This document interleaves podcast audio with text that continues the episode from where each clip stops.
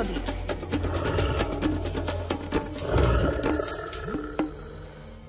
Vychádzka do lokalít murárikov, najmä v zimnom období, je namáhavá, ale často aj nebezpečná.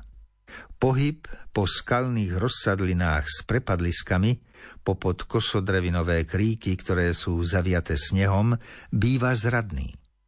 Na skalných galériách síce dokážem obdivovať mrazivú rozprávkovú nádheru na okolo, ale zároveň si dávam veľký pozor, aby som sa neocitol kde si v prepadlisku. Pri pohľade na ľadové cencúle porozvešiavané po skalných policiach má človek dojem, že v tomto nehostinnom prostredí nemôže v zimnom čase prežiť nejaký operený tvor. Ako som sa však na vlastné oči a uši niekoľkokrát presvedčil, murárik môže zaletieť do svojho rodiska na krátke obdobie aj v takýchto mesiacoch. Jeden mrazivý januárový deň som sa vybral na čierny kameň, aby som skontroloval hniezdisko mojich nebeských anielikov. Krajina bola zabalená do bielej páperovej periny. Ľahko sa mi stúpalo cez polovú na červenie. Panoval treskúci mráz, ktorý vyzdobil šípky striebristou inovaťou. Za zúrovým nebom v pozadí vyzerali ako najdrahšie rubíny. Kryštáliky snehu sa v slnečných lúčoch nádherne trblietali. Keď má človek čo obdivovať, má pocit, že cesta ubieha rýchlo. Aj mne sa tak zdalo, hoci som sa pod skalné bralo čierneho kameňa brodil vyše troch hodín. Po opatrnom výstupe som sa ocitol pri skalnej stene – Pohľad na krásy zimnej prírody dolu nad dedinou bol rozprávkový, ale zimná výzdoba skalného útvaru čierneho kameňa mi doslova vyrazila dých.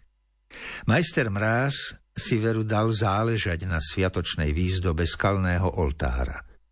Na police, ktoré na jar a v lete krášlili striebristé plstnaté kvietky plesnivcov a fialkastých guľôčok, porozvešiaval priehľadné cencúle, ktoré v slnečných lúčoch fluoreskovali ako oltárne sviece. Kríky kosodreviny zababušil do páperových šiat, aby im nebola taká zima.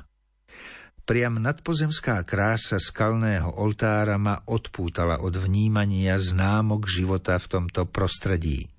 Aj podmanivá melódia, ktorú vietor preludoval na organe s cencúľou, ako by ma uniesla z reality, až kam si do rozprávkového sveta.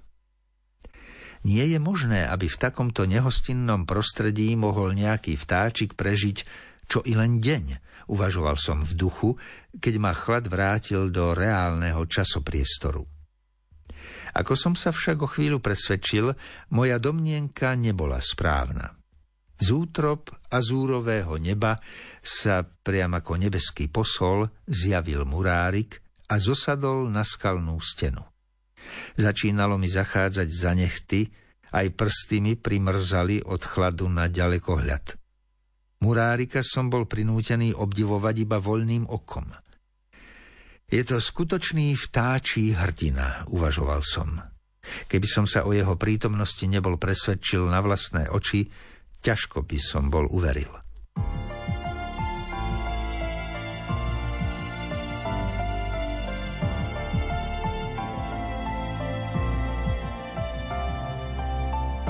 Verím na Boží mlyn, verím, že niekde je, až raz zatočím, tak bude vážne zle.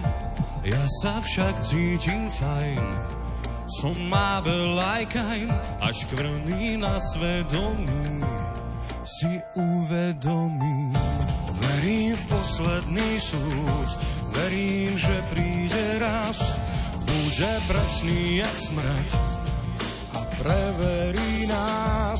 Človek chce stále viac, než práve má, zapni si záchranný pás, skôr než príde pás. Božie mlyny sa krútia, tie nezastavíš. Čisté vody sa mútia, aj kým ty hrudne spíš.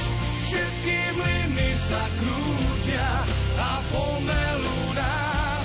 Možno máš už len pár dní.